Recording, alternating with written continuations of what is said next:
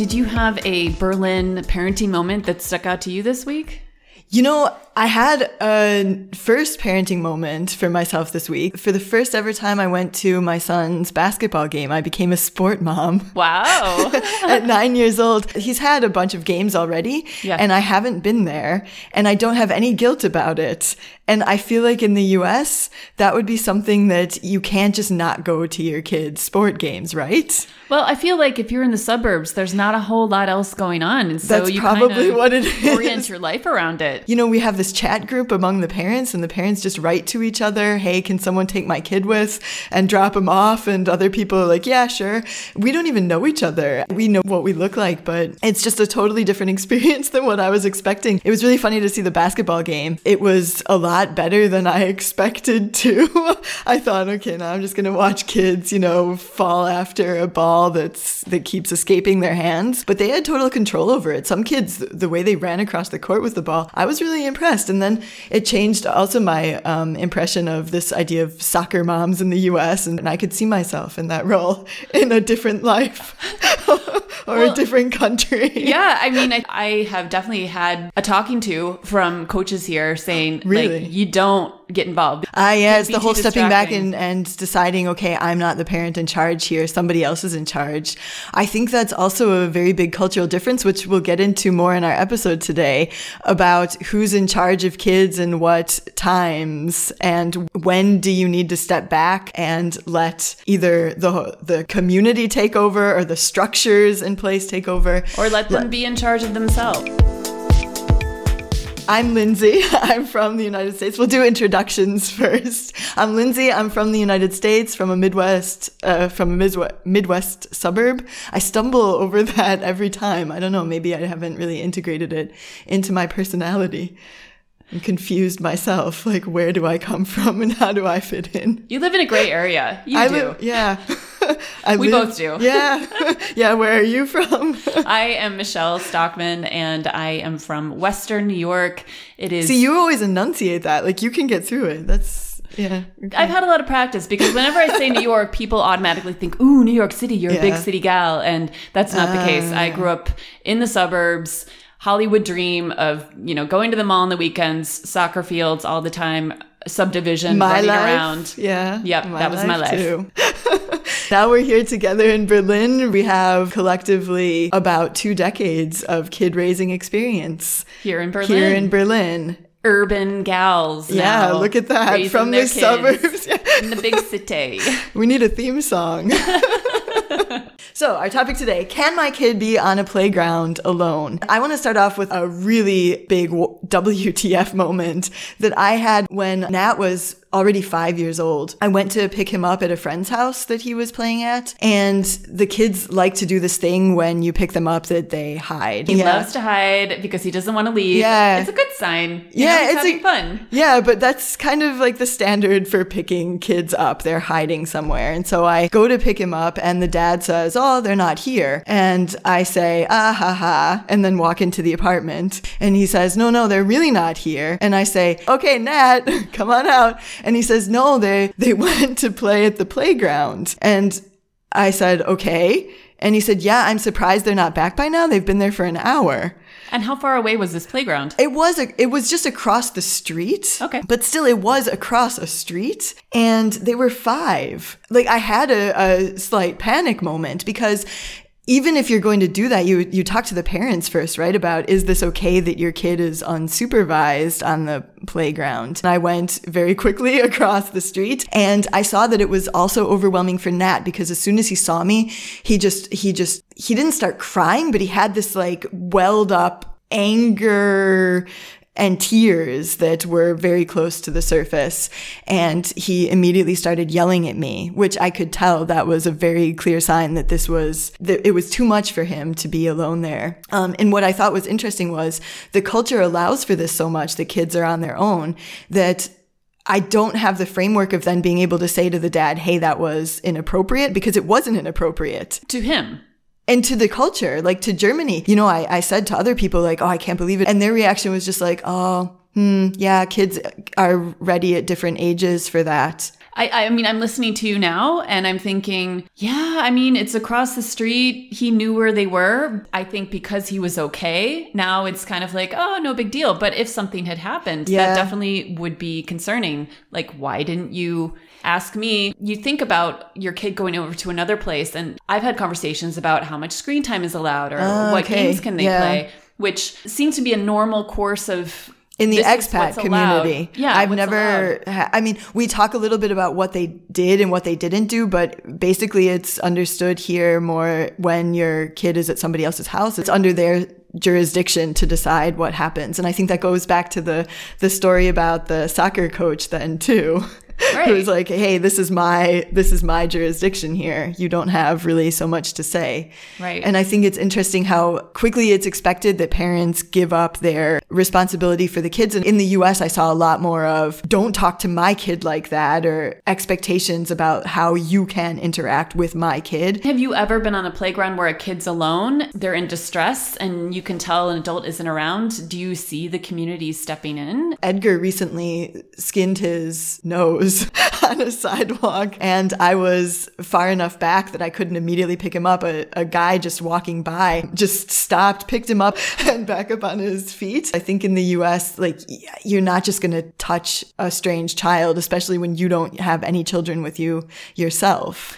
I don't know. I, I definitely see people, if they see a kid in distress and they don't immediately see the adult right there and they can tell the kid's crying, I've definitely witnessed people coming up and say, Hey, are you okay? Where's your mom or dad? Yeah. I've seen that. But, not touching immediately. Like this went straight to touch and, and it was clear that I was there. I, I got there within 10 seconds. I mean, what do you think? There, there's an expectation. At what age can kids kind of go to the playground by themselves here? What's the community know, standard? I actually Googled that. Okay, so you know, when you have really young kids, I'm so glad we're out of this age now that my kids are seven and nine, but when they were two and zero or three and one, and you realize while you're making dinner that you need oil. Oh God, now the next hour is going to be getting oil. Edeka, the supermarket, is really a three minute walk from here. When can I let my little kids stay here by themselves while I just run out? Like, when can I legally do that? And so that was where my Google search came in. And it's funny because I Googled this in English and I Googled it in German.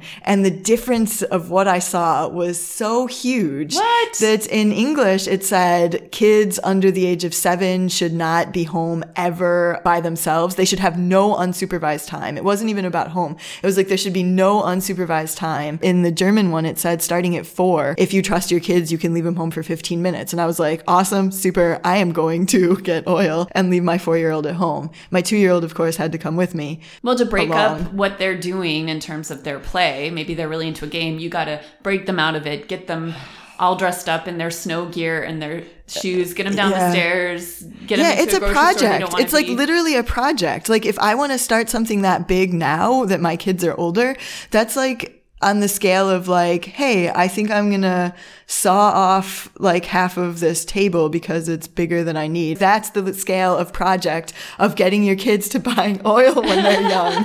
it's like I can redesign a table now in that time. in the amount of time. In the amount of time.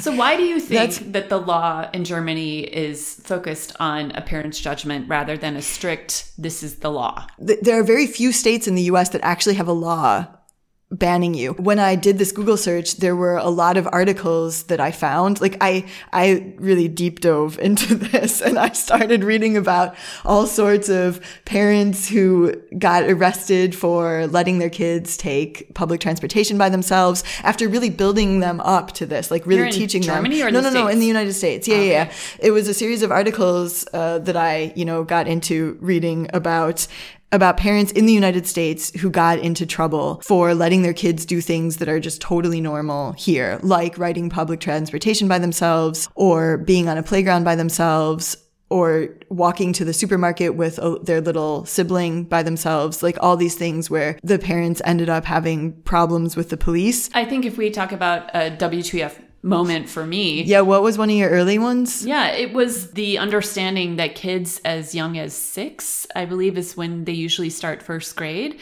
If they don't live in the neighborhood, they they are encouraged to take public transportation and make their way to school by themselves. Yeah. And I was pretty surprised with that because this is a big city. You don't know everybody that's going to be on the public transportation around Yeah. your kid. It's not a closed loop. Like if you drop them off in a car, you know they're there, whatever. Or Here- school bus. Yeah, a school bus. It's a closed loop.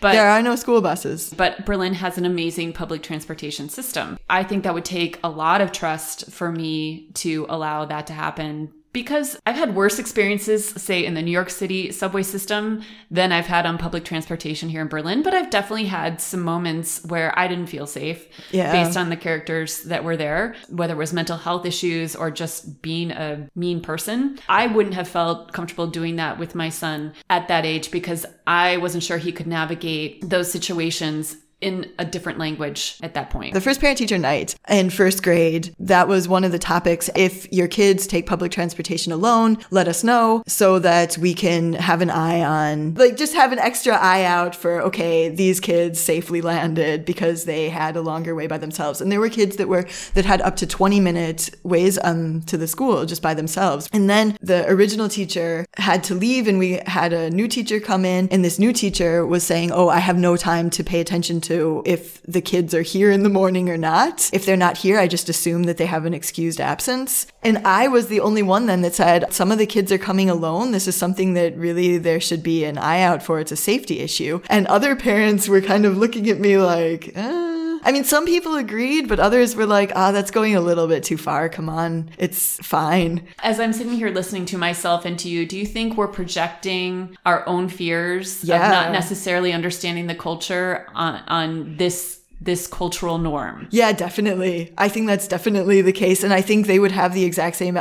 um, experience in the United States, you know, with trying to say, oh, come on, it's fine, and getting a ton of pushback. But I think the pushback that they would, that a German would have in the United States would be a lot more dramatic and emotion filled because they would be in a room of people seeing their actions as unsafe, who then, in their own panic driven emotions, would make it an uncomfortable situation. That's what I was trying to get at a little bit with um, when I went to pick up Nat from his friend's house and he was outside. That if this had happened in the United States and I talked to other mothers about it, there would be a much different reaction. You know, I would I would then feel validated and getting upset about it, and then it would have a different trajectory. But the way it was, I talked to people, they're like, oh yeah. And I think in the United States, it would be, in some states, it even is illegal. I think Right? yeah, I think you're right. I think absolutely there would be a much more emotional response like what kind of risks are you exposing my child to? Why didn't you check with me? I, I completely agree with that. but everything was just it just kind of fizzles out and i noticed that like with self-reflection a little bit too hmm would i have also reacted in a more heightened way if i was validated in this heightened reaction by the community and that's then a question of like how authentic are we actually being with our outrage when something happens with our kids? And how much are we allowing ourselves to be pushed along or influenced by the drama and emotion that we're allowed in the framework of where we are. I think there's a lot of questioning moments when it comes to parenting here because you are going to modify your behavior based on the feedback that you're getting. Of course. Like, oh, am I wrong? Because you don't know the culture. Mm-hmm. And maybe in the case of your son, you definitely had some validation and that maybe he it, he wasn't quite ready for it. I mean, nothing happened, thank God. Fears are going to be kind of met with a bit of a mm-hmm. stone wall. Another WTF moment that I'm thinking of when I first got here is the traffic rules here in Berlin and the cultural expectations about even crossing the street. Oh, okay. Yeah. And what what specifically? So I came from big cities like New York. Um, I also lived in South Asia, like Islamabad and Karachi, where traffic rules are kind of like if you're crossing the street, you just gotta make your way across. And traffic, you look for empty spaces. you look for and not for green lights. right? And even in New York City, you don't necessarily wait for Right. the light to change. And if there's nobody coming, use your common sense and you cross the street. Even if there is someone coming, if you can bolt and make it, Right. go for it. Uh, fastest or biggest wins. But here in Berlin, it is very clear that even if the street is deserted, there's no one coming from either direction, and you have a red light in front of you on the crosswalk, you do not cross. You wait until that turns green. Yeah. And it is comforting as a parent to know that my son has been raised in the city to know, okay, I do not cross until Okay. the light changes. At the same time, does that take away from his common sense? Is he really looking both ways? But in hmm. general, in this hedonistic city where anything goes, if you cross when it is red, it, it you can get a ticket. People stare at you. It is just frowned upon. when I'm on my bike and the street is deserted, I will I will not pay attention to if the light is red or green. And then other bike riders who are waiting shout at me things like, "I hope you have an organ donor pass." Whoa! Yeah, and good thing you're wearing a helmet the way you ride your bike. Like there are literally no cars. There are no cars. But there is a cultural expectation that the traffic rules in place keep Yeah. you safe if you follow them. They're they're meant to be followed because they keep people safe. I think it's also a little bit of it goes with the history of hey, we don't make the rules, but we all need to follow them.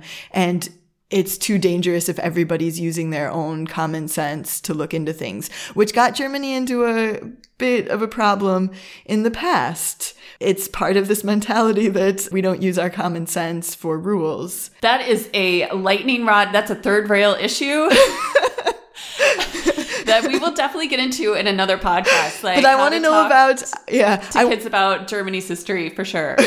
Oh, I want to know about like more recent moments that you've had. Like now, do you feel like you're a little bit more acclimated to what the expectations are like? Or are there things that recently have also stood out to you in, in terms of leaving kids alone or letting kids do things by themselves? you know, I feel like we live in a very safe neighborhood here in Berlin. However, a very close friend of mine, her son was walking home by himself from school and was followed by a car that as he ran, the car sped up, seemed to follow him Oh. all the way home. I had another friend, she allowed her kids to go pick up sushi uh, at a restaurant nearby. They didn't have to cross the street, they just had to round the block.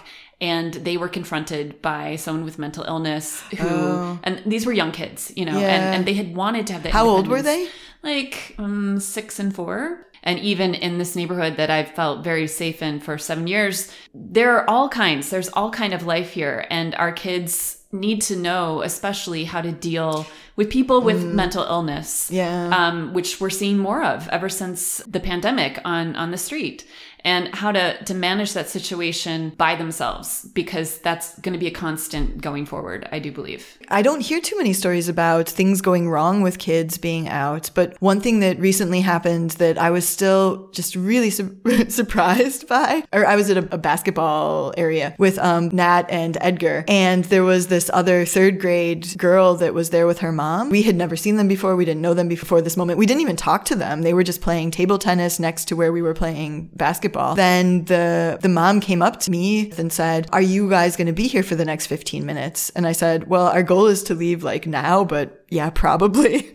probably we will be." And she said, "Ah, yeah, okay. Then when you as soon as you leave, can you tell my daughter that it's time for her to go home?" Um, Wow. it- it's totally not surprising in the context of that's what I see here. It's but in the context of would my mom have asked another mom on the playground to just send me home after 15 minutes when I was 8 years old in 3rd grade? Absolutely not. That may also be because we had a swing set in the backyard because we lived in the suburbs and I mean that's sometimes also hard to pick apart like like, is this a city versus suburbs cultural difference, or is this a US versus Germany cultural difference? I don't know here. Stranger danger, and to then just have some random mom in charge of sending the kid home that you don't even know. Like, I expected her to at least ask for my phone number, like something, you know?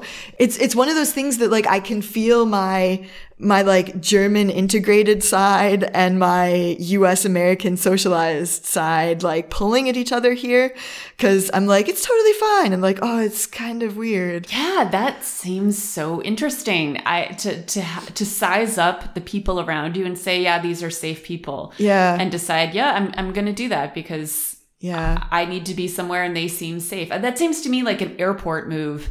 You know, you're, you like Watch my luggage. Watch my luggage while I go to the bathroom. But you're not allowed to do that. They tell you ahead of time, do not let anyone else watch your luggage. I know, I know, but still, we. But with human kids, nature. it's totally We- fine. We seek convenience. that that is so. I've never had someone do that. I've had definitely people say, "Hey, we're gonna go to the bathroom. Can you watch my stroller for a minute?" But never. But like not with a kid inside of it, right? Oh, Oh, actually, Yeah. yes. So this is a very cool moment recently. I went to a party at my chiropractor's office. It was an art night. Ooh. Wine and art at the chiropractor's. oh. So I took my son because Oh, I wanted to go out and I went around. I left him sitting in a chair reading a book because he didn't really feel like mingling. and I walked around and looked at the art that was on display. And then I came back to see him sitting there and there was a woman talking to him. He was just nodding and I went up and and she was pointing at the stroller next to her. So I went up and I introduced myself and I said, "Hey, what's going on?" And she Which said, is very American, by the way. That's a very US American thing to do. Like Germans do not intervene when their kid is talking to other adults. Oh, but really? Okay, Yeah. so I didn't know. Anyway, I introduced myself and I said, Hey, what's going on? She said, Oh, yeah, we were just going to ask your son to watch our baby while we walked around. Like I would not trust my son with a baby. Why are you? I mean, the baby was sleeping. It was totally fine. He was just going to sit there. But it's interesting to size up a situation and say, like, this is okay. And anyway, we, we ended up becoming friends and we went out to see a play That's together. like the end of every story. And then we talked and then we were friends. When was that? that was like two months ago. Oh, okay. Okay. Yeah, she was delightful. They were, they were delightful. Um, but I don't think that's normally. Tr- I, I have those moments too, Lindsay, for sure. Oh man. That reminds me when I first moved here, I didn't have kids at this point. I walked past a cafe and there was a double stroller parked there. I walked by and did a double take because I was like, I think there are like babies in that stroller. There are real live babies in that stroller just parked in front of this cafe. Like nobody is around. You know, people leash their dogs out in front of a place and they do that with their babies in strollers too. And now I know that. And because I was so shocked and making such a big deal about it, the parents like were concerned and they came out of the cafe then to like look and see what was going on and then I also saw their facial reaction of like, "Huh? They're they're just sleeping. Like what?" Right. That is something I think that would completely never happen in the US. And and if definitely witness that, you know, the baby's sleeping, let's not disturb the baby. Let's go in and have our adult moment in the cafe. We Yeah. can see them out the window, no big deal. Yeah, and that's true. I mean, th- that's how they had seen my reaction and the drama that I was causing because they were they were looking through the window at what was going on with their baby. There was a big window in the cafe. It wasn't like they were com- completely alone. There was just a window between them, but still, it felt like you have abandoned your babies outside. It's it's it's shocking not, the first yeah. time you The- see the first time, I, yeah. think as an American. yeah, For and sure. now it's just like, oh yeah, babies parked outside there. Not weird at all. All right, Michelle, I have prepared another German pop quiz for you. I am going to give you a list of German terms that that relate to the idea of leaving kids alone, and I want to know if you have heard them. Okay. Got right, it. Aufsichtspflicht. The requirement to observe your child. Yeah. And the question is always who has the Aufsichtspflicht in this particular moment? Ah. And so when the kid as is at a sport, then the Aufsichtspflicht is with the person who's leading the group and at school it's with the teachers. When they're on the playground if the parents aren't there the parents are allowed to make the decision that the dangers are really minimal and that it's an okay thing for the kids to be there by themselves. But in terms of kids being put in danger by strangers out in public, I have rarely heard anything like that happening, but I have heard some recent upticks of those instances. When that happens, the school will send out announcements say, This is what we've heard from the police. Please be sure to talk to your kids about safety. It's not hmm. like accompany your kids to school. Just remind them of how to be safe when they are walking. That's a really good point because the conversation is framed as here's the tools that you can give your kids to keep themselves safe and not here's how you need to be more protective of your kids. Absolutely. Yeah. What about the phrase trau dich? Trau dich. or the question traust du dich? Oh, um, do you trust yourself? Do you have self trust? When I Googled it, the translation online is I dare you, which is the stupidest translation because you hear parents and teachers saying often to kids, it's an encouraging thing to say to kids. Do you trust yourself to do that? Or do you feel secure? That's a great question. That question I have posed to my son. Yeah, in what words? And it's changed through the time. I say, Do you feel comfortable? Uh huh, okay. Do you feel comfortable doing this by yourself? When it comes to school stuff, he's definitely taken the reins and wanted more independence. Hmm. Um, but in terms of riding public transportation alone, not yet. Another one, Schlüsselkind. Oh, yeah, this is a key child. So I would imagine it's a kid who can go home and let themselves in their house with their own key. Mm, exactly. Or like we would say la- latchkey kid, but latchkey kid has such a negative connotation, and Schlüsselkind does not. I think it's almost a bragging right. Yeah, Schlüsselkind, whereas Latchkey-kind is like, it has to do with neglect. Like when I hear Latchkey-kind, it, or Latchkey kid, it's, it's about neglect. It's about kids who have too much to handle at such a young age. But Schlüsselkind is about maturity and about responsibility. Absolutely. In my growing up, latchkey kid definitely had a pejorative sense. Like, oh, you can't go home when you want. You have to be in the school for longer. And, you know, some for some reason your parents can't take care of you. Like Yeah, exactly. mine can Yeah. because I can go home when I want. Next one, schlechtes Gewissen. A bad feeling? A bad conscience, like you're guilty about something. Oh, interesting. Okay. And this one, I thought about this one in terms of letting kids do things by themselves early because I don't know, like to me, like guilt, it's actually, it's part of every decision in parenting. but here too, like, do you have that too? Like a feeling of guilt when you decide to, The playgrounds that I've let my son go to by himself were like right across a fence that I could see through. I Okay. had no problem with that. And actually, I would like to encourage his independence. yeah. And I, I don't have a bad conscience about that. I have more a bad conscience of, oh, how much screen time am I letting him have? Am I filling his time with enough things? We're, you know, a, a single family unit. So sometimes I wonder, oh, are we we doing enough activities so he feels like part of the community? It's it's hmm. more that's my Schlechtergewissen than like should do I feel bad about giving him independence? No, I want him to take more independence. All right, and that was the end of our German pop quiz for this time. I was just thinking though, we went in a different direction when we were talking about like what Germans say about when to leave your kids alone versus versus the US and like around what age. One of the things that I saw from the website in English was kids at the age of 16 and 17 can start to stay home alone for 1 to 2 nights. That that's also very an interesting cultural idea that we haven't really thought about like the the transition period like i feel like germany is much more looking at at the whole childhood is a transitional period to adulthood and how can we incrementally get the kids ready to be adults? Whereas the US is more about like how can we protect these people while we have responsibility over them? If you if I compare my growing up in the US to here, there was a lot more danger handed to teenagers when they're 16 because they can have a car. And when you give a teenager a car, And this is good. This is good because this goes into the question of why are we like this, Michelle? Why are we like this? when you give a teenager a car, this is, I don't know, a ton of steel that can crush them in seconds or that can crush somebody else in seconds, but you need it to get around.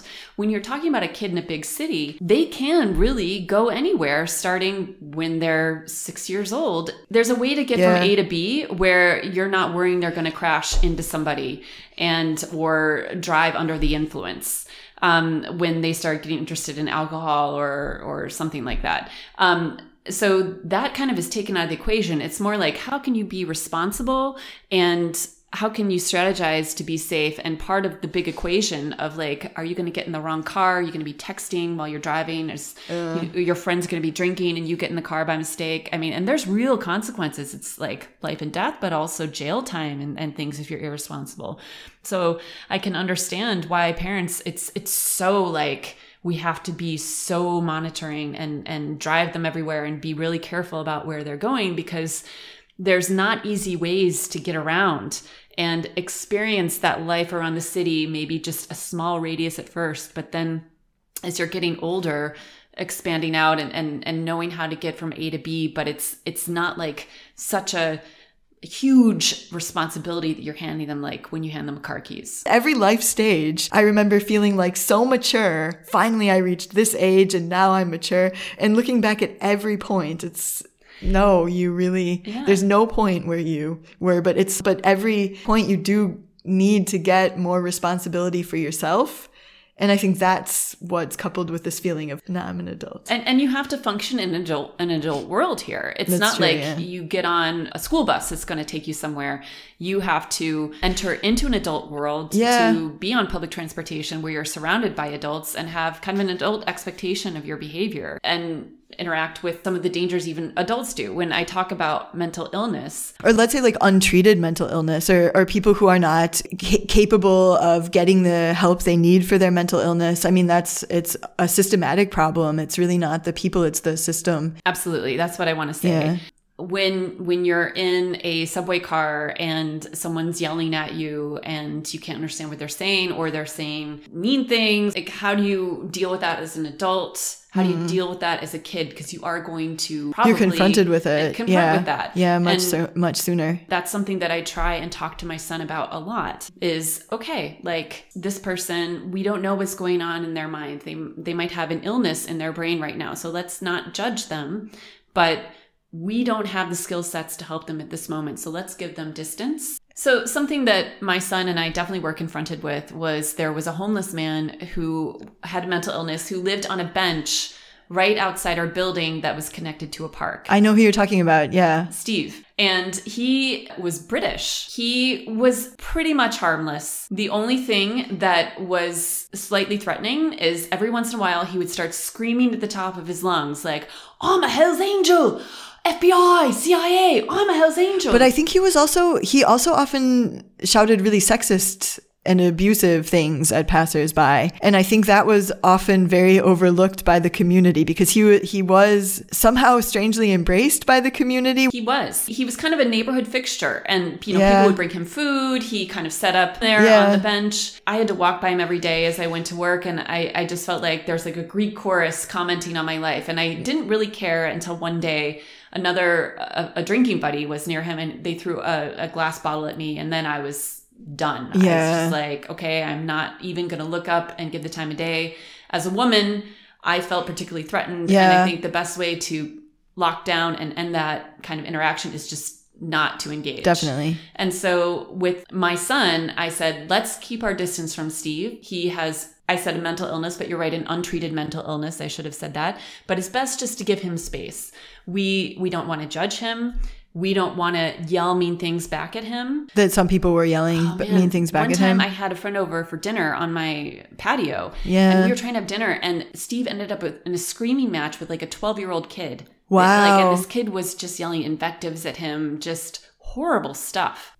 And can I just quickly say something? This is where I'm really critical of valuing independence and self sufficiency above everything. I really think that social skills miss out because we're so focused on saying let them handle it themselves, let them figure out the situation on their own, that we miss the opportunity to give them the tools that they need to figure that out. And I the tools of de escalation, of negotiation of avoidance just you know things that that don't come naturally to children. The thing that i see over and over and over again what comes naturally is letting this aggression and anger boil over and getting into conflicts. You know like you just described there with this 12 year old shouting at, at an untreated mentally ill person living on the streets. Really a bummer that there wasn't an adult who said, hey, let's end this. And a couple times during the night, people threw buckets of paint over his head. And so one one day I woke up, he was covered in white paint, probably six months Oh. later covered in fluorescent pink paint. Ultimately, they appointed a guardian to him and he was taken to a hospital. He was gone for a while and then they couldn't keep him in there forever. So he just moved back. And then uh, the guy across the street who owned the empanada shop built him a hut. Oh, I didn't know any of this. Wow. I knew that he was gone for a while. I saw that he came back. I saw that he had a hut. I wow, okay. Yeah. And then uh, what ended up happening is he died in the hut. My son's dad had a different perspective on Steve and he would encourage my son to like approach him and give him food under his supervision. I just felt as a woman, I just didn't want to engage because I didn't necessarily feel safe. When we have kids involved, my line is hey, let's give distance. That's the best thing that we can do to help the situation. Okay, so let's go back a little to the question of why are we like this and look into our childhoods. Maybe we'll have some some answers there. Do you remember feeling scared or overwhelmed ever when you were left alone? Like, what was it like for you to have to take responsibility for yourself? So, my mother often worked overnights, and my dad left to work really early in the morning. So, when I was little, I was often in charge of my little sister getting up for school and getting her ready. Ah, at what age? Nine to 10 years old. Okay. And it was more traumatic for her because I had to do her hair and she hated it. And I would like pull her hair and do it wrong. And it was a But what was the feeling for you? Were you feeling like, oh, this is my doll? Or was it like, oh, this is uh, too much work? I felt like I knew the right way, and she just needed to sit still. Oh. And it would it would finally look good because I had taken hair braiding class, so I knew what I was doing. But the most traumatic experience with that uh, was that my parents would often go out to, say, a study group on Sunday nights with their friends. I remember one night we were sitting downstairs in our family room, and I felt like somebody was looking through the window at us, and Okay. there were curtains there, but there I think there was a little gap, and I just remember feeling uncomfortable. It was also because we were watching Alf, which was an outlawed show in my house. It's about this like Isn't that that little alien guy? alien, yeah, he, he was like a, a but it's not supposed alien. to be scary, right? No, but it was like my But I can that relate to that. Oh, but but you still were afraid of it, right? I wasn't afraid of it. oh, but you I- were just afraid that I somebody felt- would see you. I felt guilty having ah. watched the show. you had a schlechtes Gewissen. I did because I knew my parents didn't like it, but it was like naughty. Ah, okay. But then I really thought someone was looking in the window, so I took my little sister and I went into the hallway upstairs and I just held her and I said, "Let's just stay up here." But the next day, the police came over to our house and knocked on the door and they said the house next door was robbed last night and we tracked footprints in the snow up to your back window and did you notice anything? Oh, anything creepy. so definitely, And did you say? oh yeah There are lots of reasons why kids then don't tell the truth to authority figures, but you were like, yes, I saw. yes I was not watching Alf. And I think my parents felt bad, and my dad had our house like locked down like Fort Knox. wow. After that, eventually found out it was teenagers in the neighborhood, uh-huh. So it. Okay. wasn't like a big bad like, boogeyman. Yeah. But that definitely was scary. I don't really have that fear here in Berlin that someone's going to break in. It's not so common that you're going to have. I think it's easier because you never feel home alone. Like I noticed that when I moved here that because it's not single residence houses, you're living in apartments here, that it does change the way that I feel when I'm alone. Well, what about growing up? Were there any moments when you felt unsafe? I felt unsafe my entire childhood. I was like terrified of everything. Like I always speculate this is how Nat feels too right now, but who knows? I'm probably I could just be projecting. But I had this this huge clash inside of me between I I wanted freedom and autonomy so badly, but I was terrified of everything. And it just made me really angry. I had a lot of practice of being home alone. Like my parents, from the time my brother was 12 or 13, put him in charge of the rest of the kids. So four kids at home. We had so you also had of- more of a transition. Like I was the oldest of two. I think that's also interesting to come back to this point of of looking for the transitions that we can stretch out in our children's lives. Like really always looking at the end goals of where do we want them and building in the steps to get them there. Because I think that's what you had then with staying home alone. slowly over time. Over And time. I think that's a great point. What I some conversations I have with Barrow now are okay. How are we going to get to where we're going today? Can you navigate us? I definitely do that in the airport when we fly places. I say, okay, we're, we're through security now. Tell us where to go. Oh, yeah. Read the ticket. But it's it's a little more complicated in Berlin. So you've got trams, you've got underground, you've got above ground buses. But I think this is the time to say, Yeah. okay, let's plug this into Google Maps. Now it's your turn. Yeah, get us That's there. the way. Uh, Yeah. it's, it's not like you take a wrong turn and we'll never see you again. It is a safe place to get lost in. And eventually, there's a, a ring train around here. If you get in that ring, you're going to go around. Yeah, you're going to go in circles until you recognize something. It's important to give them tools to say, and when should I go find an adult, or when should I move away from something? Yeah. I think these are good conversations to have. You know, recently, as I said, we had some alerts at our school that there were strange people following kids, and I pulled Bear aside and I said, "Okay, well." What are you gonna do? And he said, Well, first I'm gonna like kick him in the nuts. Yeah, that's always the exactly.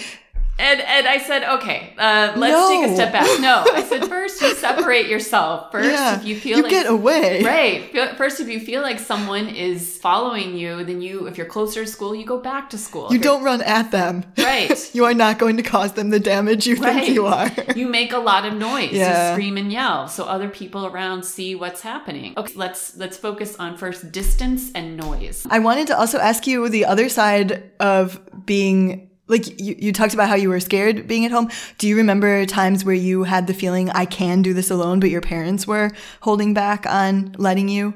Like in the time before you were nine, mm-hmm. since that's our No, really, I was really independent. I Yeah, always okay. had kind of a thing I wanted, and my parents really let me go. that does sound like a third kid kind of situation because I was the first kid. I was not allowed to do anything and it was I I was constantly having this frustration but like I said it was it was this frustration that was also tied in with okay but I am scared of this too like wanting freedom but also feeling afraid. And I'm sure the, the fears did come from from my parents because because they were it always took them way longer for me to be able to do something than I felt ready I was I was a pretty good kid. I didn't do anything. I know that's why it surprises me because I never snuck out. I never told my parents that I was somewhere else than where I was. And they constantly had these suspicions that I was in a gang, that I was doing drugs. Like it was so weird. And they, I was constantly being confronted with you have a hole in your socks and that's a gang symbol or something.